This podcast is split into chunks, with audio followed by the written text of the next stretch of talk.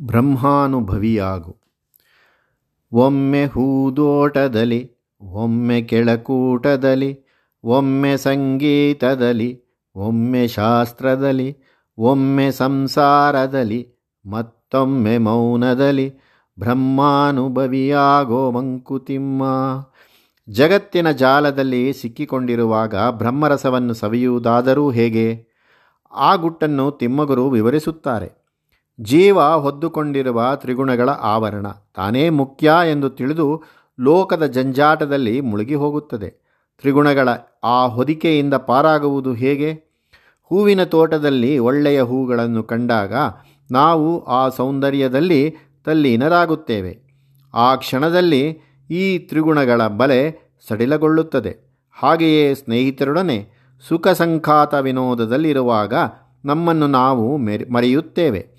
ಸಂಗೀತ ಕೇಳುವಾಗಲೋ, ಶಾಸ್ತ್ರದ ಚಿಂತನೆ ಚರ್ಚೆಯ ಸಮಯದಲ್ಲೋ, ನಾವು ತ್ರಿಗುಣಗಳ ಬಲೆಗೆ ಒಳಗಾಗದೆ ಆನಂದವನ್ನು ಪಡೆಯುತ್ತೇವೆ. ಸಂಸಾರದ ಕೆಲಸಗಳನ್ನು ಮಾಡುವಾಗಲೂ ಇದು ಗುಣಗಳ ತಾಕಲಾಟ, ಅಥವಾ ಗೀತೆಯಲ್ಲಿ ಭಗವಂತನು ಹೇಳಿರುವಂತೆ ಗುಣಾಗುಣೇಶು ವರ್ತಂತ ಎಂದು ತಿಳಿಯುವ ಅಭ್ಯಾಸ ಮಾಡಿಕೊಂಡಾಗ ತ್ರಿಗುಣಗಳ ಬಿಗಿ ಕಡಿಮೆಯಾಗುತ್ತದೆ. ಮೌನವನ್ನು ಅಭ್ಯಾಸ ಮಾಡಿದಾಗಲೂ ಈ ಬಿಗಿ ಕಡಿಮೆಯಾಗುತ್ತದೆ ಎನ್ನುತ್ತಾರೆ ತಿಮ್ಮಗುರು. ಮಾತನಾಡದೆ ಸುಮ್ಮನೆ ಇರುವುದು ಮೌನವಲ್ಲ, ಅಂತರಂಗದ ಚಿಂತನೆಯಲ್ಲೂ ತ್ರಿಗುಣಗಳ ಪಾಶ ಇರಬಾರದು. ಅದು ನಿರ್ಮಲವಾಗಿ ಬ್ರಹ್ಮವಸ್ತುವಿನ ಚಿಂತನೆಯಲ್ಲಿ ತೊಡಗಿರಬೇಕು. ಹೀಗೆ ಅಭ್ಯಾಸ ಮಾಡುವುದು ಬ್ರಹ್ಮಾನುಭವಕ್ಕೆ ದಾರಿ ಎನ್ನುತ್ತಾರೆ ತಿಮ್ಮಗುರು. ಮತಿಘರ್ತವಾದೊಡೆಂ ಸ್ಮೃತಿಯೊಳದು ನೆಲಸಿರಲಿ, ಸತತ ಸಂಧಾನದಲ್ಲಿ ಪರಮಾರ್ಥವಿರಲಿ. ಶತಲಕ್ಷಧನದ ಲೆಕ್ಕವ ಬಾಯಿ ನುಡಿದೊಡೇಂ, ಭೃತಿಯೆಷ್ಟು ವೆಚ್ಚಕ್ಕೆ ಮಂಕುತಿಮ್ಮ. ಬ್ರಹ್ಮ ವಿಷಯವನ್ನು ತಿಳಿಸುವ ಗ್ರಂಥಗಳನ್ನು ಓದಿದಾಗ ಅಥವಾ ಉಪನ್ಯಾಸಗಳನ್ನು ಕೇಳಿದಾಗ ಬುದ್ಧಿಗೆ ಅರ್ಥವಾಗಿ ಹೋಯಿತು ಎಂದು ಭಾಸವಾಗುತ್ತದೆ. ಕೆಲವು ಪುಣ್ಯಶಾಲಿಗಳಿಗೆ ಅರ್ಥವಾದರೂ ಆಗಬಹುದು, ಆದರೆ ತಿಮ್ಮಗುರು ಕೇಳುತ್ತಾರೆ, ಅದು ನಿನ್ನ ಅಂತರಂಗದೊಳಕ್ಕೆ ಇಳಿದಿದೆಯೇ? ಅಲ್ಲಿ ಊರಿ ಹೋಗಿದೆಯೇ? ಹಾಗಾದರೆ ನೀನು ಲೋಕದ ವಿಚಾರದಲ್ಲಿ ಎಲ್ಲವೂ ಬ್ರಹ್ಮವೇ ಎಂಬಂತೆ ನಡೆದುಕೊಳ್ಳುತ್ತೀಯೇನು? ಕೇವಲ ತೀರಿಯನ್ನು ತಿಳಿದುಕೊಂಡಿರುವುದರಿಂದ ಉಪಯೋಗವಿಲ್ಲ, ಅದು ನಿನ್ನ ಅಂತರಂಗದಲ್ಲಿ ನೆಲೆಸಿರಬೇಕು. ಎಲ್ಲ ಕೆಲಸಗಳನ್ನು ಮಾಡುವಾಗಲೂ ಪರಮಾರ್ಥದ ಚಿಂತೆ, ಅಂದರೆ ಬ್ರಹ್ಮವಸ್ತುವಿನ ನೆನಪು ನಿನ್ನಲ್ಲಿರಬೇಕು. ಅದು ನಿನ್ನ ಪ್ರತಿಯೊಂದು ಕಾರ್ಯವನ್ನು ರೂಪಿಸಬೇಕು. ಬ್ಯಾಂಕಿನಲ್ಲಿ ಕೆಲಸ ಮಾಡುವವನು ಲಕ್ಷಾಂತರ ರೂಪಾಯಿಗಳ ಲೆಕ್ಕ ಮಾಡುತ್ತಾನೆ, ಆದರೆ ಅವನ ವೆಚ್ಚಕ್ಕೆ ಆ ಲಕ್ಷಾಂತರ ರೂಪಾಯಿ ಸಿಗುವುದಿಲ್ಲ. ಅವನಿಗೆ ಸಿಗುವುದು ಅವನಿಗೆ ನಿಗದಿಪಡಿಸಲ್ಪಟ್ಟ ಸಂಬಳ ಮಾತ್ರ. ಹಾಗೆ ಬ್ರಹ್ಮವನ್ನು ಕುರಿತು ಎಷ್ಟೇ ಮಾತನಾಡಿದರೂ ಬ್ರಹ್ಮರಸ ನಮಗೆ ಸಿಗುವುದು ಅದನ್ನು ನಾವು ಎಷ್ಟು ಅನುಸಂಧಾನ ಮಾಡುತ್ತೇವೋ ಅಷ್ಟೇ. ಸಾರ್ವಭೌಮತೆ ನಾಲ್ಕು ಗುಣಕ್ಕೆ ಗುಣರಾಜ್ಯದಲ್ಲಿ ಧೈರ್ಯ ಮೊದಲಿನದೆ, ಎರಡನೆಯದು ಮತಿಯೋಜೆ, ಸರ್ವದಯೆ, ಮೂರನೆಯದದುವೆ, ನೀತಿಯ ಮೂಲ ನಿರ್ಮಮತ್ವವೇ ಮುಕುಟ ಮಂಕುತಿಮ್ಮ ಬ್ರಹ್ಮಾನುಭವಿಯಾಗಲು ಬೇಕಾದ ಗುಣಗಳು ಮತ್ತು ಬ್ರಹ್ಮಾನುಭವವನ್ನು ಪಡೆದವನಲ್ಲಿ ಇರುವ ಗುಣಗಳು ಅನೇಕ. ಅವುಗಳಲ್ಲಿ ಸಾರ್ವಭೌಮವಾದವು ಎಂದರೆ ಬಹುಮುಖ್ಯವಾದವು ನಾಲ್ಕು ಎಂದು ತಿಮ್ಮಗುರು ಗುರುತಿಸುತ್ತಾರೆ. ಅದರಲ್ಲೇ ಮೊದಲನೆಯದು ಧೈರ್ಯ. ಈ ಲೋಕದಲ್ಲಿ ಸಿಗುವ ಸಂತೋಷ ಲಾಭಗಳನ್ನು ಬಿಟ್ಟು ನಮ್ಮ ಇಂದ್ರಿಯಗಳಿಗೆ ಸಿಗದಂಥ ಒಂದು ಅನುಭವವನ್ನು ಪಡೆಯುವನೆಂದು ಹೊರಡುವವನಿಗೆ ಎಷ್ಟು ಧೈರ್ಯ ಬೇಕು ಎಂಬುದನ್ನು ಊಹಿಸಿಕೊಳ್ಳಬಹುದು. ಬ್ರಹ್ಮಾನುಭವವನ್ನು ಉಪನಿಷತ್ತುಗಳು ದುರ್ದಶಂ ಎಂದು ಕರೆಯುತ್ತವೆ. ಲೋಕದ ತ್ರಿಗುಣಗಳ ತಾಕಲಾಟವನ್ನು ಮೀರಿದ ದರ್ಶನವನ್ನು ಪಡೆಯಲು ತುಂಬ ಧೈರ್ಯ ಬೇಕು. ಎರಡನೆಯದು ಬುದ್ಧಿಯ ಧಾರ್ಢ್ಯ ಶಕ್ತಿ. ಬುದ್ಧಿ ಲೋಕದ ವಿಚಾರಗಳನ್ನೆಲ್ಲ ಪರೀಕ್ಷಿಸಿ ಅದಕ್ಕಿಂತ ಮೀರಿರುವುದನ್ನು ಕಂಡುಕೊಳ್ಳಲು ಸಿದ್ಧವಾಗಬೇಕು. ನಿಶಿತವಾಗಬೇಕು, ಪರಿಶುದ್ಧವಾಗಬೇಕು, ತನ್ನನ್ನು ತಾನೇ ಮರೆತು ಮುಂದೆ ಹೋಗುವ ಶಕ್ತಿಯನ್ನು ಪಡೆಯಬೇಕು. ಮೂರನೆಯ ಗುಣ ಎಲ್ಲ ಪ್ರಾಣಿಗಳಲ್ಲೂ ದಯೆ. ಇದೇ ಲೋಕ ವ್ಯವಹಾರಕ್ಕೆ ಅಡಿಪಾಯವಾದ ನೀತಿ. ಅಂದರೆ ತಾನು ಲೋಕವನ್ನು ಮೀರಿದವನು ಎಂಬ ಮನೋಭಾವವಲ್ಲ, ಎಲ್ಲೆಲ್ಲೂ ಬ್ರಹ್ಮವನ್ನು ಕಂಡು, ತ್ರಿಗುಣಗಳಿಂದ ಮೋಹಿತರಾದ ಜೀವಿಗಳ ಸಮಸ್ಯೆಗಳನ್ನು ಕಂಡು, ಮರುಗುವ ಮನೋಭಾವ ಮತ್ತು ಆ ತ್ರಿಗುಣಗಳ ಆಟ ಸರಿಯಾಗಿ ನಡೆಯುವಂತೆ ನೋಡಿಕೊಳ್ಳುವ ವಿಧಾನ. ಇದೆಲ್ಲಕ್ಕೂ ಮುಖ್ಯವಾದ ಶಿಖರಪ್ರಾಯವಾದ ಗುಣವೆಂದರೆ ನಿರ್ಮಮತೆ. ಇಲ್ಲಿ ನಾನು ನಾನು ಎಂದು ಮೆರೆಯುತ್ತಿರುವುದು ತ್ರಿಗುಣಗಳ ಕವಚ. ಅದನ್ನು ಭೇದಿಸಿ ಎಲ್ಲೆಲ್ಲೂ ಬ್ರಹ್ಮವನ್ನು ಕಾಣುವವನಿಗೆ ಮಮಕಾರ ಎಲ್ಲಿಂದ ಬರಬೇಕು? ಹೀಗೆ ನಿರ್ಮಮತೆಯ ಅಭ್ಯಾಸ ಬ್ರಹ್ಮಾನುಭವವನ್ನು ಪಡೆಯಲು ಹೊರಟವನಿಗೆ ಸಾಧನ ಮತ್ತು ಬ್ರಹ್ಮಾನುಭವವನ್ನು ಪಡೆದವನಲ್ಲಿ ಇರುವ ಗುಣ. ವ್ಯಾಮೋಹವಿಲ್ಲದ ಪ್ರೇಮ ನಿರ್ಭರವಿರಲಿ ಭೀಮಸಾಹಸವಿರಲಿ, ಹಾಗೆತನವನುಳಿದು, ನೇಮನಿಷ್ಠೆಗಳಿರಲಿ ಢಂಬ ಕಠಿಣತೆ ಬಿಟ್ಟು ಸೌಮ್ಯವೆಲ್ಲೆಡೆ ಇರಲಿ, ಮಂಕುತಿಮ್ಮ. ಪ್ರಕೃತಿ ಸಹಜವಾದ ಗುಣಗಳು ಪ್ರತಿಯೊಬ್ಬ ಮನುಷ್ಯನಲ್ಲೂ ಇದ್ದೇ ಇರುತ್ತದೆ. ಆದರೆ ಪರತತ್ವದ ಅನುಭವ ಆಗಬೇಕಾದರೆ ಆ ಗುಣಗಳನ್ನು ಒಂದು ಸಂಸ್ಕಾರಕ್ಕೆ ಒಳಪಡಿಸಬೇಕಾಗುತ್ತದೆ. ಹಾಗೆ ಇರುವ ಗುಣಗಳನ್ನು ಹೇಗೆ ಸಂಸ್ಕಾರ ಪಡಿಸುವುದು ಎಂಬುದನ್ನು ತಿಮ್ಮಗುರು ಹೀಗೆ ಹೇಳುತ್ತಾರೆ. ಗಂಡ ಹೆಂಡಿರಲ್ಲಿ ಪ್ರೇಮ, ಬಂಧುಗಳಲ್ಲಿ ಪ್ರೇಮ, ಮಕ್ಕಳಲ್ಲಿ ಪ್ರೇಮ, ಸ್ನೇಹಿತರಲ್ಲಿ ಪ್ರೇಮ ಇವು ಸಹಜವಾದುದು. ಆ ಪ್ರೇಮ ವ್ಯಾಮೋಹವಾಗಿ ಬಿಡಬಾರದು. ಪ್ರೇಮ ತುಂಬಿ ಬರಬೇಕು, ಆದರೆ ಅದು ನಮ್ಮ ಕರ್ತವ್ಯವನ್ನು ಮರೆಯಿಸಬಾರದು. ನಮ್ಮ ಬುದ್ಧಿಯನ್ನು ಮೋಹಕ್ಕೆ ಬಲಿಯಾಗಿಸಬಾರದು. ಹಾಗೆಯೇ ನಾವು ನ್ಯಾಯಕ್ಕಾಗಿ ಹೋರಾಡುವಾಗ ಹೆಚ್ಚಾದ ಅತಿಶಯವಾದ ಸಾಹಸ ಇರಬೇಕಾದದ್ದೇ. ಆದರೆ ಅದು ನಮ್ಮೊಡನೆ ವ್ಯವಹಾರ ನಡೆಸುವವನ ವಿಚಾರದಲ್ಲಿ ಹಗೆತನದಿಂದ ಕೂಡಿರಬಾರದು, ದ್ವೇಷದಿಂದ ಕೂಡಿರಬಾರದು. ಜೀವನದಲ್ಲಿ ಒಂದು ನಿಯಮವನ್ನು ಅನುಸರಿಸಬೇಕು. ನಮ್ಮ ಆಚಾರ ವ್ಯವಹಾರಗಳಲ್ಲಿ ಒಂದು ನಿಷ್ಠೆ ಇರಬೇಕು.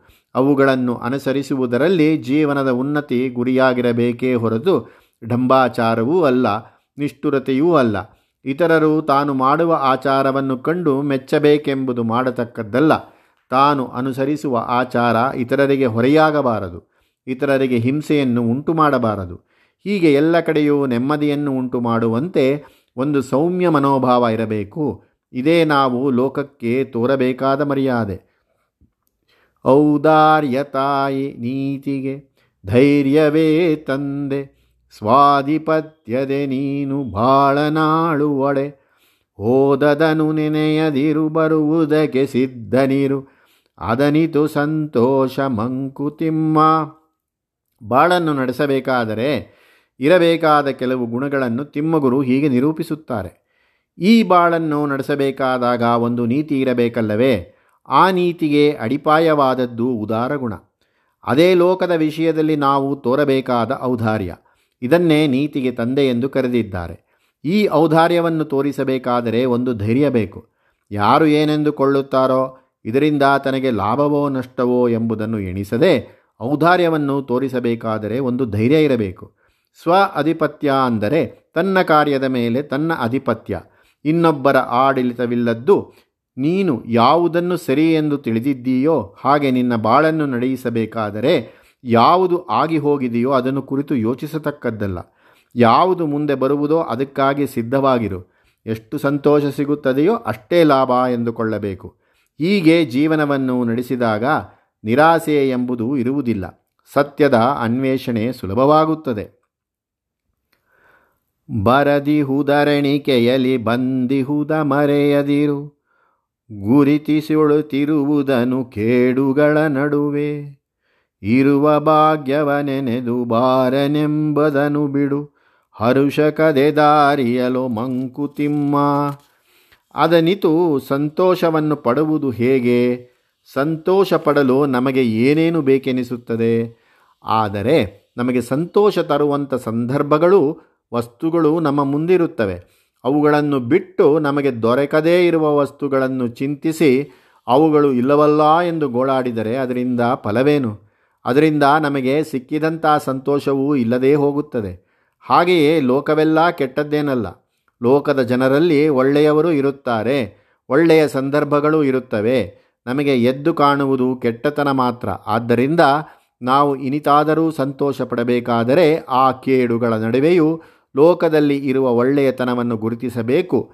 ಯಾವ ಭಾಗ್ಯ ನಮಗೆ ಸಿಗುವುದಿಲ್ಲವೋ ಅದನ್ನು ಕುರಿತು ಚಿಂತಿಸತಕ್ಕದ್ದಲ್ಲ. ನಮಗೆ ಸಿಕ್ಕಿರುವ ಭಾಗ್ಯವನ್ನು ಅನುಭವಿಸಿ ಸಂತೋಷ ಪಡಬೇಕಾದದ್ದು ಇದೇ ಜೀವನದಲ್ಲಿ ಹರ್ಷವನ್ನು ತಂದುಕೊಳ್ಳುವ ದಾರಿ. ಮುನ್ನಾದ ಜನುಮಗಳ ನೆನೆಸಿ ನಿಮ್ ನಿನಗೇನು? ಇನ್ನು ಮಿಹುದಕ್ಕೆ ನೀಡು ಮನವನ್. ಎನ್ನುವವೋಳ್ ಬೆನ್ನ ಪಿಂತಿನದು ಕಾಣಿಸದಂತೆ ಪರಮೇಷ್ಟಿ ಕಣ್ಣ ನಿಟ್ಟನು ಮುಖದಿ ಮಂಕುತಿಮ್ಮ. ಸಂತೋಷ ಪಡಲು ಮನುಷ್ಯನಿಗೆ ಅನೇಕ ಅಡ್ಡಿಗಳು ಎದುರಾಗುತ್ತದೆ. ಹಾಗೆ ಇದು ತನ್ನ ಪೂರ್ವಜನ್ಮದ ಕರ್ಮದ ಫಲ ಎಂದು ನಾವು ಗೋಳಾಡುವುದು ಸಹಜ. ಆದರೆ ತಿಮ್ಮಗುರು ಹೇಳುತ್ತಾರೆ, ಹಿಂದಿನ ಜನ್ಮಗಳಲ್ಲಿ ನೀನು ಮಾಡಿದ ಕರ್ಮ ಎಂಥಾದ್ದು ಎಂಬುದನ್ನು ಕುರಿತು ಚಿಂತಿಸಿ ಗೋಳಾಡಿ ಫಲವೇನು? ಅದನ್ನು ನೀನು ಬದಲಾಯಿಸಲಾಗದು. ಅದರ ಯೋಚನೆಯಿಂದ ಇಂದಿನ ಸಂತೋಷವೂ ನಿನಗೆ ದಕ್ಕದೆ ಹೋಗುತ್ತದೆ. ಆದ್ದರಿಂದ ನೀನು ಸಂತೋಷ ಪಡಲು ಏನು ಮಾಡಬಹುದೋ ಅದನ್ನು ಮಾಡು. ಅದಕ್ಕೆ ಅವಕಾಶ ನಿನಗೆ ಈಗ ಸಿಕ್ಕಿದೆ. ಉತ್ತಮದೆಡೆಗೆ ಏರಲು ನಿನಗೆ ಸಂದರ್ಭ ಒದಗಿ ಬಂದಿದೆ. ಅದಕ್ಕೆ ನಿನ್ನ ಮನಸ್ಸನ್ನು ಕೊಡು. ಹೀಗೆ ಯೋಚನೆ ಮಾಡಬೇಕೆಂದು ಉದ್ದೇಶಿಸಿಯೇ ಸೃಷ್ಟಿಕರ್ತನು ಕಣ್ಣುಗಳನ್ನು ಮುಂದೆ ನೋಡುವ ಹಾಗೆ ಇಟ್ಟಿದ್ದಾನೆ, ಬೆನ್ನ ಹಿಂದೆ ಇಟ್ಟಿಲ್ಲ. ಜೀವ ಉನ್ನತಿ ಪಡೆಯುತ್ತದೆ. ಸಂತೋಷವಾಗಿರುತ್ತದೆ ಎಂಬ ಗುರಿಯನ್ನು ಇಟ್ಟುಕೊಂಡು ನಾವು ಜೀವನ ನಡೆಸಬೇಕು. ಇಲ್ಲಿ ನಿರಾಸೆಗೆ ಎಡೆಯಿಲ್ಲ ಲೋಚನದ ಸಂಚಾರ, ಮುಖದ ಮಂದ ಕಪಾರ ಗೋಚರಿ ಪುದೇನದಕ್ಕೆ ತಲೆಯ ಹಿಂದಣದು. ಪ್ರಾಚೀನ ಹೊರತು ಸ್ವತಂತ್ರ ನೀಂ ಸಾಂತವದು ಚಾಚು ಮುಂದಕ್ಕೆ ಮನವ ಮಂಕುತಿಮ್ಮ. ಸೃಷ್ಟಿಕರ್ತ ನಮ್ಮ ಮುಖದ ಮೇಲೆ ಕಣ್ಣುಗಳನ್ನು ಇಟ್ಟಿದ್ದಾನೆ. ಅದರ ದೃಷ್ಟಿ ಮುಂದಕ್ಕೆ ಇದೆ. ಆ ದೃಷ್ಟಿಗೆ ಕಾಣಬರುವ ವಿಷಯಗಳು ಅಪಾರವಾಗಿವೆ. ಅದಕ್ಕೆ ಮಿತಿ ಎಂಬುದೇ ಇಲ್ಲ. ಆ ದೃಷ್ಟಿಗೆ ಹಿಂದೆ ಇರುವಂಥದ್ದು ಕಾಣುವುದೇನು? ನಿಜ. ಹಿಂದೆ ನಾವು ಮಾಡಿದ ಕರ್ಮ ನಮ್ಮ ಇಂದಿನ ಸಂದರ್ಭವನ್ನು, ಇಂದಿನ ಗುಣವನ್ನು ನಿರ್ಧರಿಸುತ್ತದೆ. ಆದರೆ ಇಂದು ನಾವು ಮಾಡಿದ ಕರ್ಮ ಮುಂದಿನ ಜನ್ಮದ ಕರ್ಮವನ್ನು ನಿರ್ಧರಿಸುತ್ತದೆ. ಈ ಕಾರಣದಿಂದ ಪ್ರಾಚೀನ ಕರ್ಮ ನಮ್ಮ ಇಂದಿನ ಸಂದರ್ಭವನ್ನು ನಿರ್ಧರಿಸುವುದಾದರೂ ಮುಂದಿನ ಜನ್ಮದ ಸಂದರ್ಭವನ್ನು ನಿರ್ಧರಿಸುವುದರಲ್ಲಿ ನಿನಗೆ ಒಂದು ಪಾಲು ಈಗ ದೊರಕಿದೆ. ಅದನ್ನು ನಿರ್ವಹಿಸುವುದರಲ್ಲಿ ನೀನು ಸ್ವತಂತ್ರ. ಆದ್ದರಿಂದ ಈಗ ನೀನು ಒಳ್ಳೆಯದನ್ನೋ ಕೆಟ್ಟದ್ದನ್ನೋ ಆರಿಸಿಕೊಳ್ಳಬಹುದು. ಆದದ್ದರಿಂದ ನಿನ್ನ ಮನಸ್ಸನ್ನು ಮುಂದಿನ ಜೀವೋತ್ಕರ್ಷದ ಗತಿಯನ್ನು ಚಿಂತಿಸಿ ನಿನ್ನ ನಡವಳಿಕೆಯನ್ನು ನಿರ್ಧಾರ ಮಾಡು. ಹಿಂದಿನದನ್ನು ಚಿಂತಿಸಿ ಗೋಳಾಡತಕ್ಕದ್ದಲ್ಲ. ನಿನ್ನ ದೃಷ್ಟಿ ಮುಂದಿನದನ್ನು ಕುರಿತು ಇರಲಿ.